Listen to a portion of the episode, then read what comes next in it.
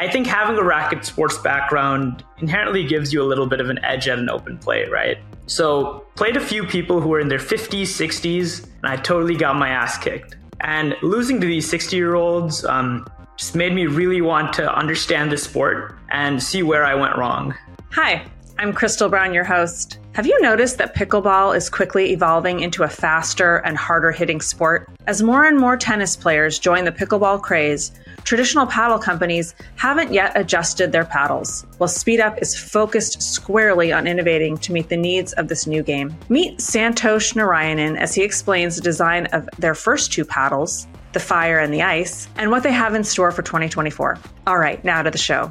Welcome to Simply Pickleball, the podcast where we discuss all things pickleball, the fastest growing sport in America and around the world. We are interviewing the founders, industry leaders, athletes, lovers of the sport that are driving this spectacular growth. If you love pickleball as much as we do, listen in.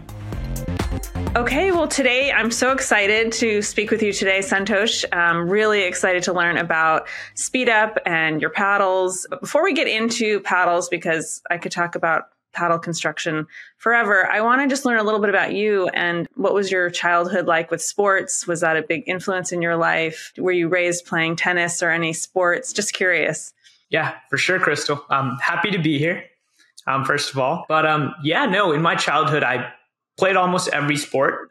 That's basically what I did outside of school. Um, after school, me and a bunch of friends would get together, play basketball, um, baseball, football, a lot of cricket as well, just because I'm. Indian. And I actually didn't play tennis for the longest time. Uh, my first introduction to racket sports was badminton with my parents and also table tennis in my basement. Were your parents also, were, were they big athletes themselves or encouraging you? Not really. Uh, they were just rec players. They would play with their friends and take me along. That's awesome. That's awesome. So, okay, so you grew up playing all these sports, and then did you sort of hone in on one sport as you got older in high school and college? Yeah, and my favorite sport growing up was basketball. So, middle school, I ah. played basketball. I also played basketball in freshman year of high school. However, I didn't really get a lot of minutes, mainly because I wasn't the biggest guy. I was, I'm five seven, and that's kind of when my parents kind of nudged me towards tennis. Uh, my brother was playing tennis as well. So, um, and I've, I've hit around a little bit and I played on my high school team my freshman year. But after my freshman year of basketball, that's when I really started taking tennis seriously. Yeah. And um, and so, did you play tennis throughout high school? And did you go to college for tennis? That seems to be a really interesting thread with yeah. some paddle manufacturers. Yep. And I played tennis throughout high school. Um, I also played on my club team at the University of Michigan.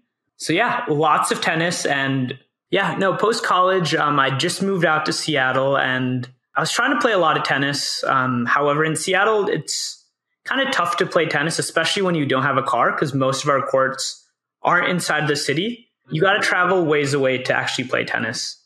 And for the longest time, I had not played pickleball but I'd always hear it at the local courts. Um, a lot of people would be playing, um, and I never gave it a shot. Um, I was actually a pickleball hater.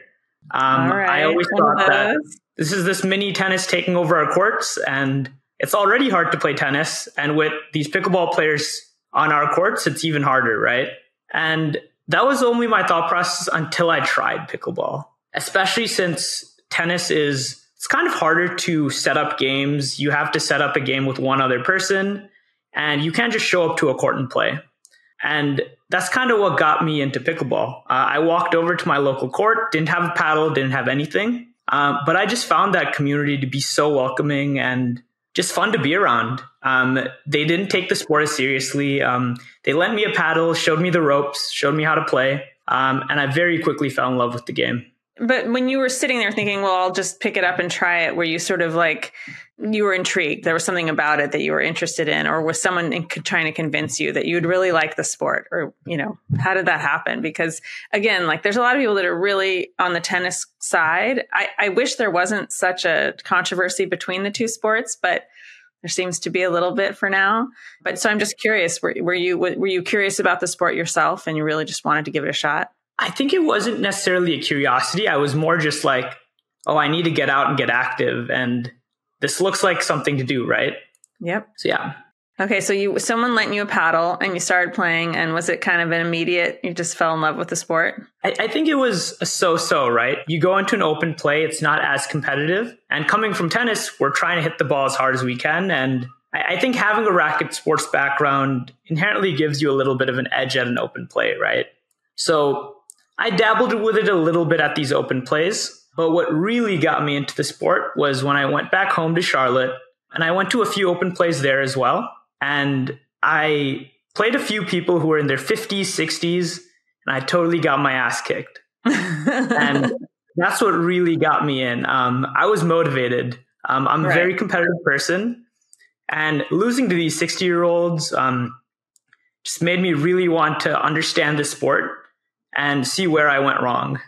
Right. So, what did you do next? So, I went home, I bought a paddle, uh, my first paddle was the Franklin Signature, and I just started training inside my house. I was dinking with my mom. Um, I started reviewing a lot of footage, trying to understand the strategy of pickleball, and trying to understand like how did I lose to these people playing the game super slow when I'm hitting super hard, right?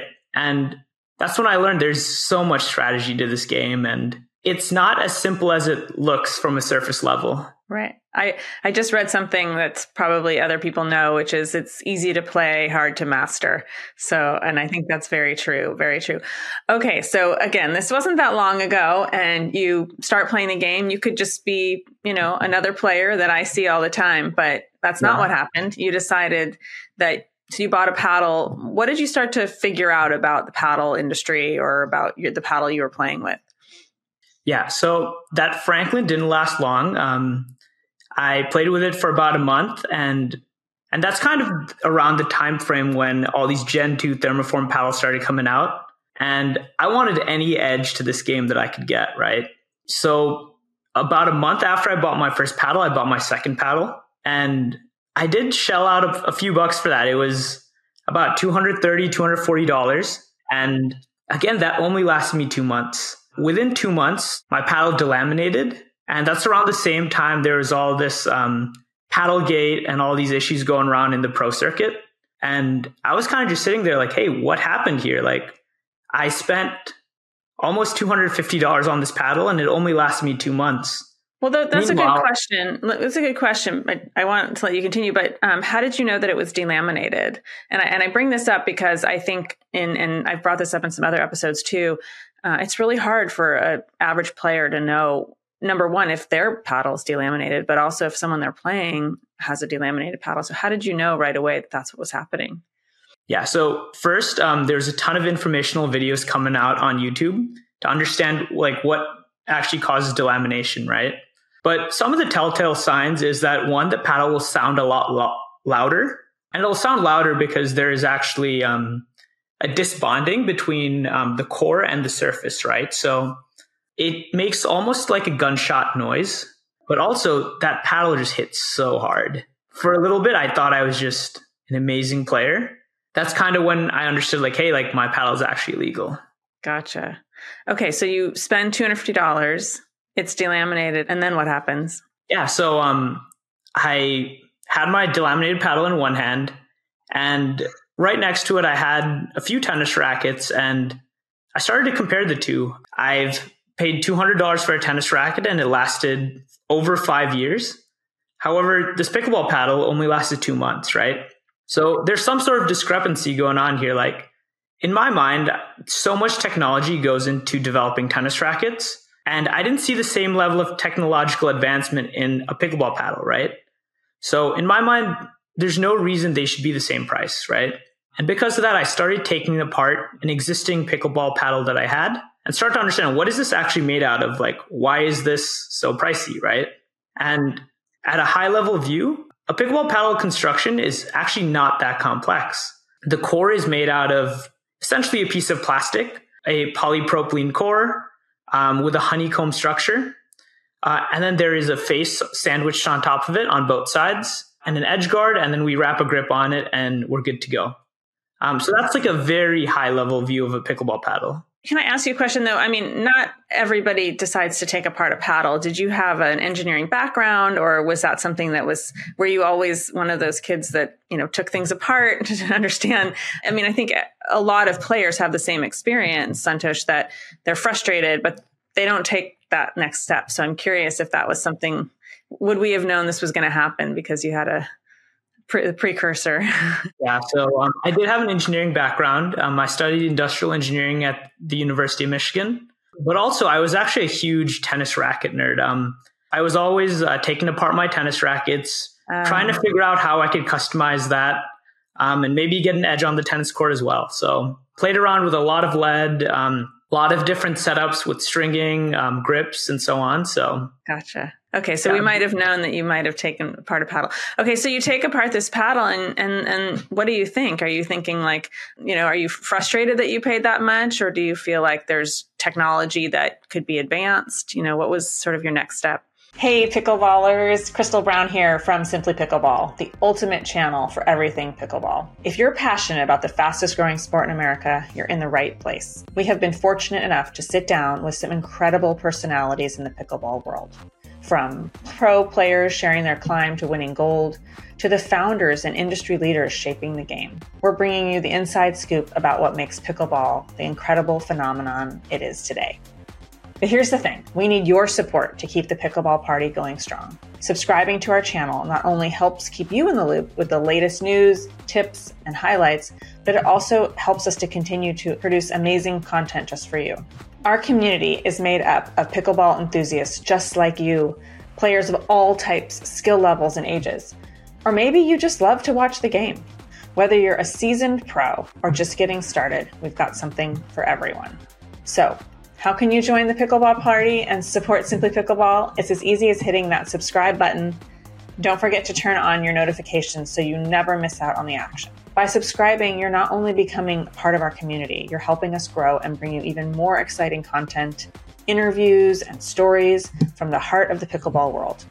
Thank you so much for being part of Simply Pickleball, where the love of pickleball has no boundaries. Subscribe now, hit the subscribe button, and let's keep the pickleball passion alive together. Yeah, so um my first thought was that hey, like I think I can do the same thing, but for a much better price, right? Um make the same level of quality pickleball paddles um, a lot more accessible to the general public. And initially, I started reaching out to a few different manufacturers to really understand, like, hey, what what is the cost structure that goes into manufacturing pickleball paddles, right? So we received a few quotes, um, multiple different prototypes from multiple different paddle manufacturers to find something that we liked. And the initial idea for our company and the initial mission was to make pickleball a lot more accessible to the general public at a much cheaper price, right?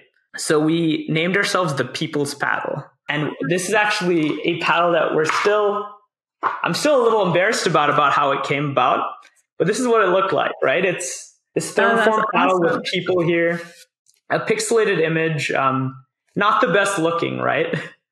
But this was one of our first prototypes of paddles that we got from our manufacturer. So you, your your first mission was listen, we should make yeah. these high level thermoform paddles, and I want to talk about thermoform a little bit, carbon faced, so that everyone or anyone could afford that, which is a great mission. And so, but then you pivoted a little bit. So what what did you learn when you were going so, down that path? Um, as we started getting all these prototypes, um, we started doing some market research and we understood that hey, there's actually a lot of players already in this in this specific category for the budget pickleball paddles. A lot of really high quality paddles. For example, um, Vatic's a really good example, right? They were one of the first to reduce their prices for these thermoform paddles, and they hover around the 100 to 140 dollar price point, right? And as we started looking through the market, Amazon there was a lot of players in the space, a lot of hundred to one hundred fifty dollar paddles, right? So if we wanted to have a shot at actually selling any paddles and not being in an oversaturated market, we had to differentiate ourselves somehow, right? And that's kind of where our tennis backgrounds came in. Both me and my co-founder, one thing that we didn't find in the market was um, we both had two-handed backhands, and there were no paddles with elongated handles out on the market at that time. So that's when we started to develop our own mold and our own shape, right? Yeah. So, so a couple questions. One is, by the way, we have another episode uh, with Vatic where he talks a little bit about what you're talking about. I hope everyone will subscribe and listen to all of our episodes. But you know, you're right. There are a fair number of other I would say newer companies that had the same realization you did, which is like, I don't think we need to spend this. Did you find that, you know, just before we get too much into speed up, and I really want to talk about your paddles, what did you figure out about thermoform and why does thermoform help a player play better? Or why does the carbon face? What what is it about that construction, if you know, that really helps pickleball and pickleball players versus fiberglass or non-thermoform paddles? Yeah. So um there, there's two main um, aspects that really help with thermoforming. One is power, and one is durability. Right. Um, essentially, when we do thermoform a paddle, uh, you wrap the entire paddle with um, carbon fiber sheets, and you essentially put it in almost like an oven. Right. You're you're heating up this paddle, and all of that carbon fiber turns into one piece. And carbon fiber is one of the lightest and strongest materials in the world. So when we do thermoform it, the paddle is extremely durable because it's all made of one piece. So like one of these paddles, like I, I can hit it up against my my leg and like it's not really going to break, right? But also when we do kind of like harden that carbon fiber, that paddle is just going to hit a lot harder and it's going to be very powerful. But still legal. Not it's not going to be delaminated. So it does pass all of the deflection tests done by the US, USAPA. Gotcha. Gotcha. Okay. So you realize you want the niche or you are going after this niche. And maybe just backing up again, did you want to start a company? I mean, this, uh, you could do any one of these things on the side for fun, you know, or just sort of figure this out, but not decide to actually start a company. So did you have it sort of on your radar that you wanted to become a founder and want to start a company? Yeah, and at, at first we were mainly just looking to explore the market and like see if there is a need for this.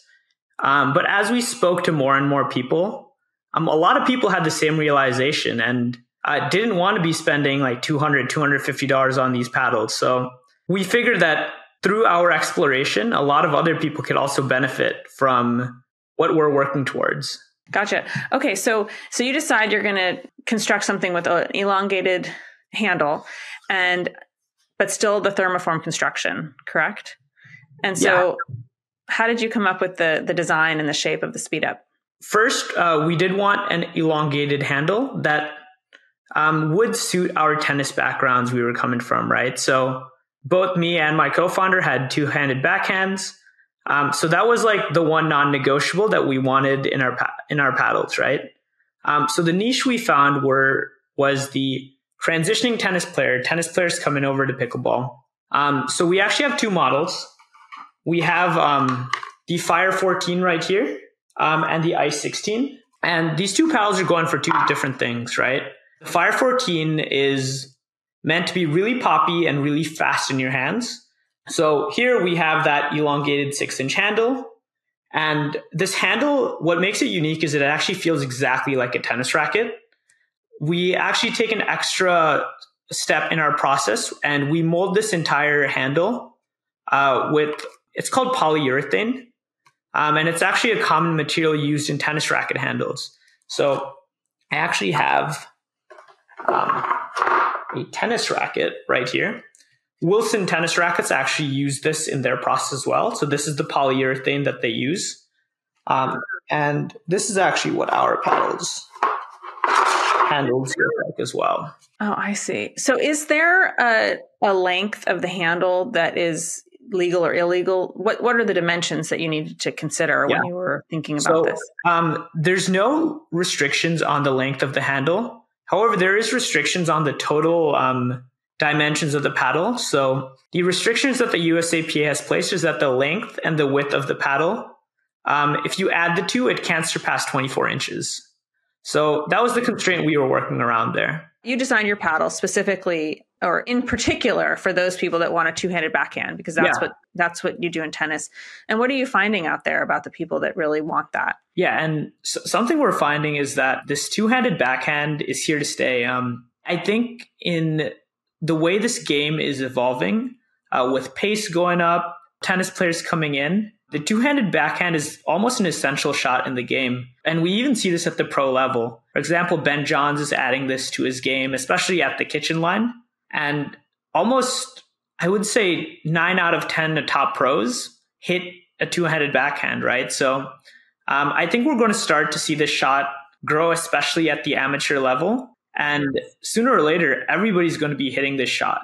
That's kind of where our paddle comes in to help. You can fit two hands on this um, perfectly without even choking up on the paddle.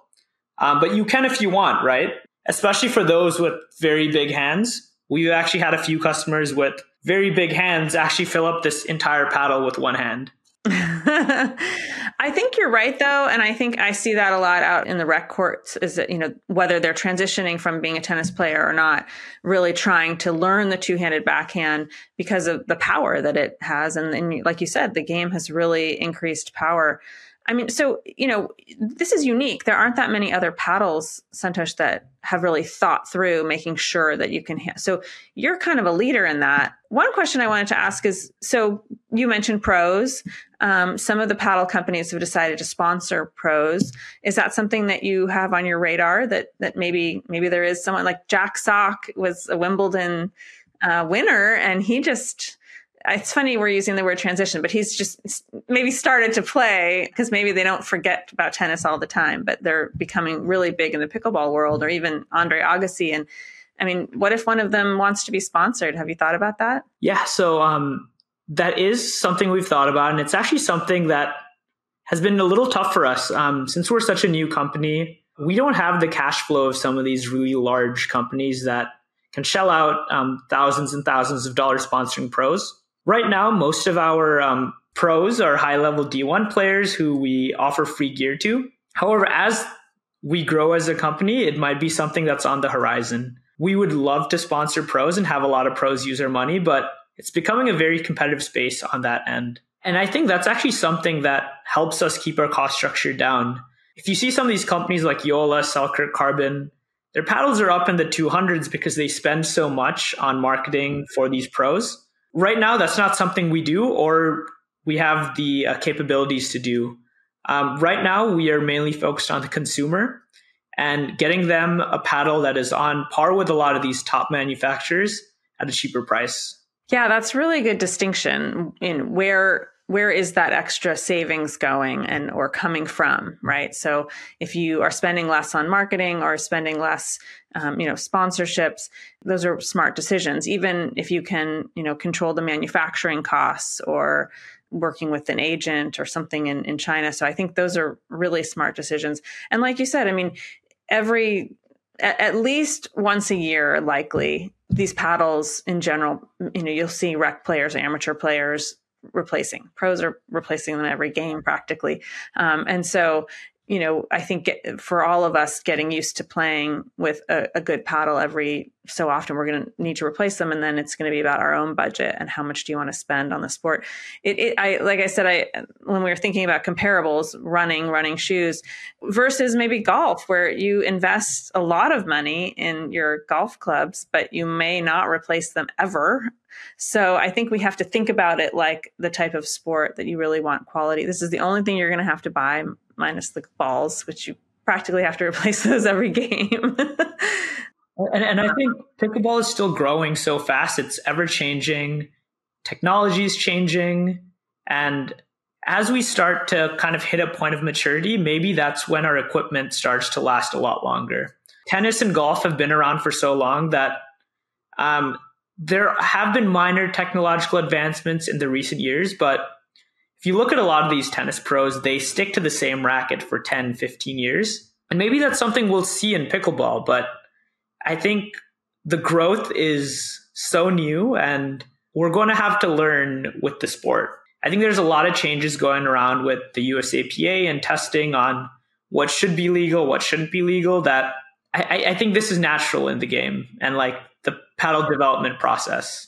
I'm really glad you brought that up, Santhosh, because I think it's it is really important to note to, to note that we are a young sport and there is there is a lot changing. Like like you mentioned, the game is playing a lot faster. So dinking is still there, but it's a it can be a very fast game and you know that's different than when some octogenarians yeah. are playing you know for recreation and it's a much slower game but now the pro level and the mlp so it's just it is a good reminder for listeners and for all of us that we're still relatively new and that yeah. there may be a paddle down the road that will last a lot longer and that all of us trying these paddles and giving feedback is super important that you know to get to that and, and having a lot of entrepreneurs like you really challenging i mean that happens in every industry when entrepreneurs think hey i think there's a better way to do the thing that's been done. Even that happened with search. That's why Google's around is that there were plenty yeah, of other search engines, right? I mean, so it, I think it's it's fun to be part of that and having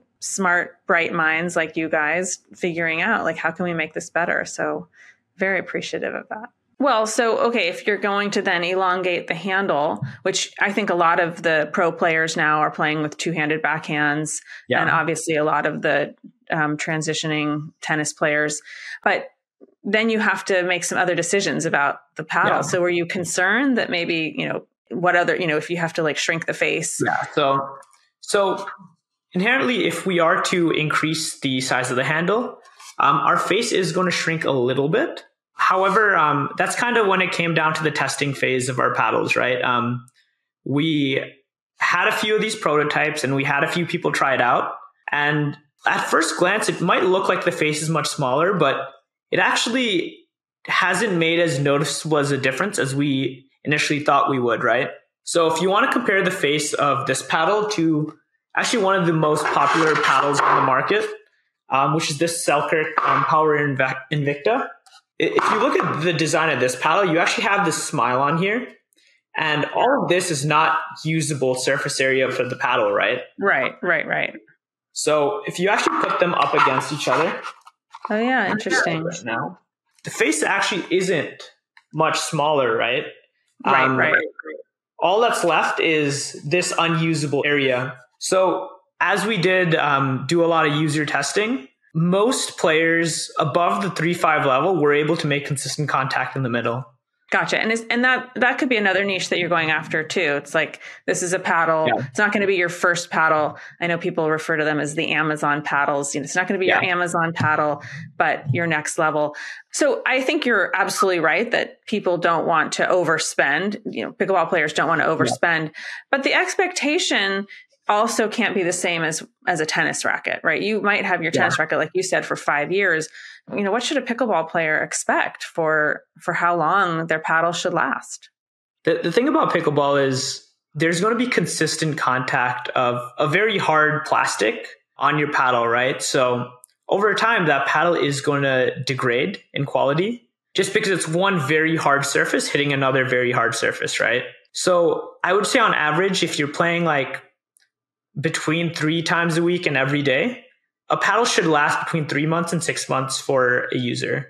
If you're playing less than that, it could last up to a year, even more. But um, I would say for optimal um, performance, it's going to last between three and six months. And tennis rackets, there are other expenses incurred. For example, you're constantly changing out strings, right? Uh, some people replace strings for between twenty and thirty dollars every week. Really? Yeah. I didn't know that. I'm not a tennis player, so that's interesting. Yeah, I think I think those. I was trying to think of a comparable sport this morning, um, and one of them, yeah. you know, with let's say running. You, ha- if you're going to run every day, five miles every other day or whatever, you're going to have to replace your running shoes. So yeah.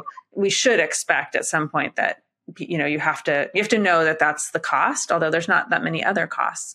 Okay so back to your paddles for a second. So you have two yeah. paddles right now. You have the 14 and the 16 a millimeter. And otherwise yeah. are they the same? Are they uh, designed the same? Where is this? No so um one unique difference between our 14 and our 16 is the shape right? Um so we wanted the 14 to just feel really fast in your hands um, and be a little bit poppier right? So having a thinner core at 14 millimeters has these paddles play a little bit poppier, but also the shape is different. So we have uh, implemented this hybrid shape. Uh, so these paddles just flow through the air a little bit faster. Our 16, our thought process with the 16 millimeter was that, hey, like we wanted to um, help players maybe slow the game down a little bit, freeze the pace, hence the name ice. So we have a thicker core, um, 16 millimeters, and we wanted to give this a little bit larger of a sweet spot. So the face is slightly larger than our Fire 14. We have this elongated shape. So the sweet spot's a little bit bigger and it's a little bit easier on resets, dinks, and drops just because of that soft feeling. Is that what the thicker paddle does? Is it creates a little bit more control than yeah, maybe the 14? Since it's a thicker core, there's a little bit more cushion. So um, that paddle feels a little bit softer. Um, so there is a little bit more control on almost every shot. That's awesome. So what what else did you learn about cons- paddle construction? I know there's like foam injected edges. Yep. What does that do? yeah, so so foam injected edges it actually adds a little bit of weight to the perimeter of the paddle. So um, it helps to enlarge that sweet spot of your paddle and add a little bit more stability. So especially on off center shots, if you hit the ball like here or here, um, that's going to help give a more even response to your paddle. And th- that's also something you can um, help with lead tape. So if you want to add lead tape on basically around the paddle, that's going to help change the way the paddle plays in terms of power, uh, spin, and um, the sweet spot in different ways. Do you recommend that with your paddles? Do you find that a lot of the players using your paddles are, are weighting them? Yeah. So especially with our Fire 14, since um, the sweet spot is a little bit smaller, we do recommend um, adding lead to maybe the throats. However, um, know, it's all dependent on the person, right? Uh, some people can't handle a paddle that's 8.5 ounces uh, just because of weight. Because in pickleball, you're hitting so many balls consistently that it's a little bit more tiring on the muscles. Our paddles do come in at a lower stock weight between 7.8 and 8, 8 ounces, but it's up to the user to tailor their paddle how they want to use it. Yeah. Yeah. I, I went to a camp, Level Up Pickleball Camp, and um, which I have another episode reminding everyone to please subscribe so they don't miss any. Uh, and we talked a lot about lead tape at the camp where you know, they really recommended that most people put lead on because they actually don't have to work as hard to hit the ball you know so it could actually help their arm or whatever but but i'm someone who who likes a little bit of a lighter paddle and so interesting yeah just how everyone's so there are trade-offs right um if you add a lot of lead to your paddle it's going to be heavier it's going to hit a little bit harder just because there's more mass moving through the air. Yes. However, it does sacrifice your hand speed, right? Especially when you're at the kitchen and in these like intense firefights, you're not going to have as quick of hands to get to the ball early. Right. Well, I, I found out about your paddles. I probably should have started with this, but I found out about your paddles when we were playing um, against to I guess they're maybe they're friends of yours or someone who yeah. who knew about your paddles and they were incredibly good players, but also the ball was moving really fast and we were like, "Whoa, this is amazing!" And that's when we started looking into your paddles. So, so speaking of that, how are you getting the word out about your paddles and about your company? And you know, it is a competitive space. There are a lot of players in the in the space but there's also a growing audience. So how do you kind of create a name for yourself besides hopefully all the people that hear this? You know, how are people learning about your paddles and where are you selling them mostly? Most of our paddles are selling on our website. And at this point, we actually haven't invested in traditional marketing channels such as social media. And we're not running all of these ads just because we don't really see the ROI on it just yet. Our paddles are already quite lower priced. So at the current stage we're at, we don't want to spend more capital on social media ads, right? Um, but what we've found about the pickleball space is that uh, consumers buy paddles from people that they know and trust. And also when they're actually trying the paddle, they need to ha- actually try the paddle before they buy it, right? So our main channel is through um, ambassadors. We have se- several um, high level players in the area in Seattle, San Francisco, all over the country who use our paddles we provide them with demos and they show people around, have people actually play with it. And if a customer plays with it and actually likes their paddle, um, then they proceed to go to our website to buy a paddle. Yeah, it's exactly but, uh, how we ended up with one. Yeah. and right. right. now we're also expanding into pro shops. Uh, so we've been talking to a lot of pro shops of local pickleball clubs, and they have demo some of our demo paddles to let their members try. So yeah, those are our two main channels right now. Um, you can buy a paddle either through our website, at a local pro shop, or through one of our ambassadors. Well, we'll definitely provide the link in our show notes. It's SpeedUp yeah. Pickleball. So, what is your hope with your co-founder? You know, what what do you guys hope to accomplish maybe in the next few months and and maybe beyond that? It was just kind of, you know, it's it's fun to start a company, but it's a lot of work. Yeah. Um, it is a lot of work. Um, right now, we're in this growth phase, right? Um, I think we've been open to the consumer for about two to three months. We started in September. So right now we're trying to grow our brand, um, get more paddles in people's hands, um, and really chase that niche of tennis players transitioning over to pickleball. That's actually where we do see the sport growing right now at the professional level. I think almost 80% of our top 50 pros in pickleball were ex tennis players, right? Oh, interesting. So, so that's where know. we're seeing this sport move. So we do want to grow in that user base. But something that we're very excited about is um, launching new paddles. Um, we currently have several different types of prototypes in the works. I can't share information on that just yet, but we do want to grow like in terms of the, the technological advancement in this space. Um, so we're experimenting with a lot of different face materials, core materials, and handle shape. So um, yeah, so ideally we just want to put out the best product for our customer, and um, hopefully we do that through the experimentation we're doing right now. That's great. I mean, I, I, think I think you know I was again I was trying to think of a comparable sport like baseball bats where you know they started out as wood, which actually so did pickleball paddles, right? And then more and more innovation came. And so, are you finding that with pickleball paddles that there's sort of new materials that are are your manufacturers bringing to you and giving you ideas, or are you guys going out and sort of studying what would be comparable? How are you figuring out what changes? And again, you don't have to share too much but I hope you'll come back and share more once yeah. you release new paddles. But how are you figuring out basically what paddles might work, uh, or sorry, what, what materials might work? Yeah, so a lot of it, we're looking at it from a material science um, lens. We're trying to um, study different material and how it will um, translate into pickleball, right? So, for example, one popular new material that's being introduced out into the market is Kevlar. Kevlar is similar to carbon fiber. It's also a very light but strong material that's a little softer than carbon fiber. So that's going to help just soften up those strokes. The paddle isn't going to hit as hard, um, but it's going to be nice on your touch shots. We are looking at these different materials from a stiffness, um, strength, and durability lens. And there's just so many different material out there. So uh, we're experimenting with a lot of it. And once we have something that we think is a hit, um, I'll have more to share with you guys. Yeah, that's great.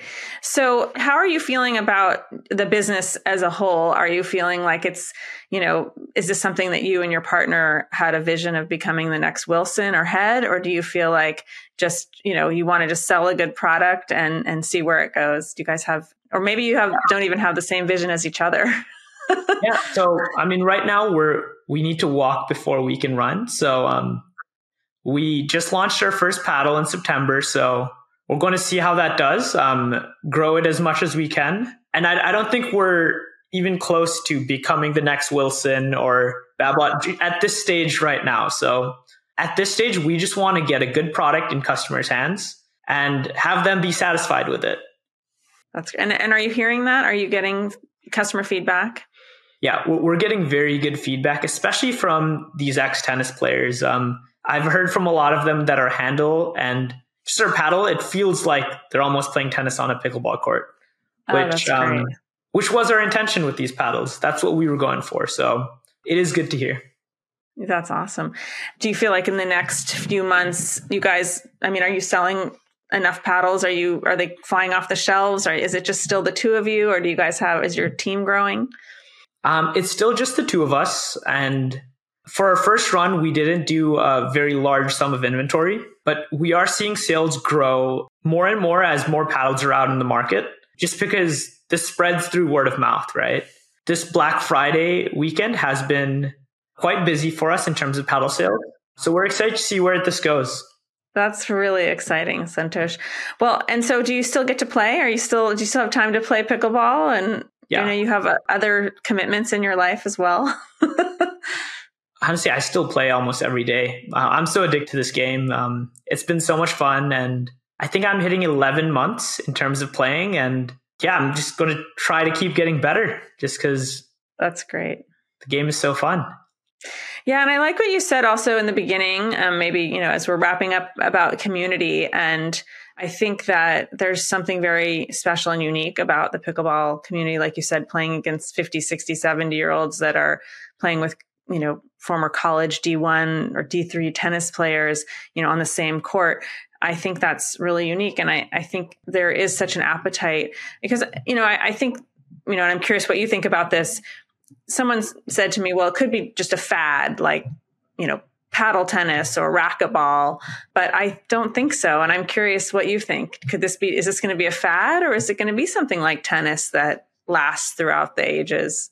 I don't think this is going to be a fad. Be quite honest with you. Um, I, I feel like most people, once they start playing pickleball, I've seen this, it's so contagious. Like everybody, once they play, it's almost, it consumes a large part of their lives. Um, it's just so addicting. It's so fun. It keeps people active. It keeps people social. There's this great sense of community, like you said. I think once people get hooked on pickleball, I don't think it's going away.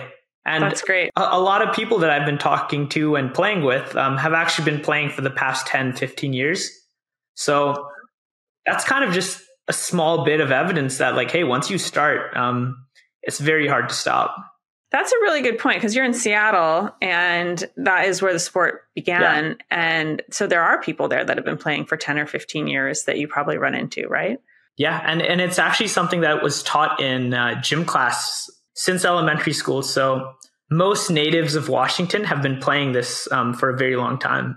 Yeah, I mean it's amazing and it's spreading, you know, through to other countries as well. You know, I know it's big in Australia and some parts of Europe and parts of Asia, India, and then, you know, are you know, one question I want to ask you about manufacturing. Are you manufacturing uh, abroad or in the US? Uh, we manufacture abroad. Most like much of the other manufacturers. Um, oh yeah.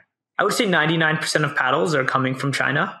But I, what's also unique about Chinese manufacturing is that they're manufacturing almost all of these paddles that they've actually become very good at it. And in fact, a lot of the top paddle brands I've actually preferred some of the Chinese made paddles compared to like the American made paddles. Interesting. Was it hard for you guys to figure out how to, you know, sort of negotiate deals and work abroad, or did you have some background in that, or your partner perhaps? So we actually did not have an extensive background in that. We do have a background in manufacturing. However, the main challenge was the communication with them. Um, some of our manufacturers did not speak English, only Chinese.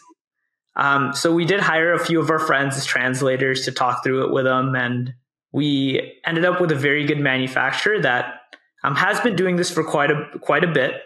And they actually manufacture for a few other of these top brands yeah well that's where it comes down to design and function and and your focus right so if you guys uh, you know if you if you're really thoughtful about the construction you're going to come up with a great paddle and like i said i've played with your paddle it's amazing i think it's a great paddle i think people should try it and love it we'll put everything in the show notes links to your site Santhosh, I really appreciate your time yeah. and I really wish you a lot of luck with your brand. I'm excited to hear about some of the changes or new paddles coming out. So I hope you'll come back and share with us sure. a little bit more.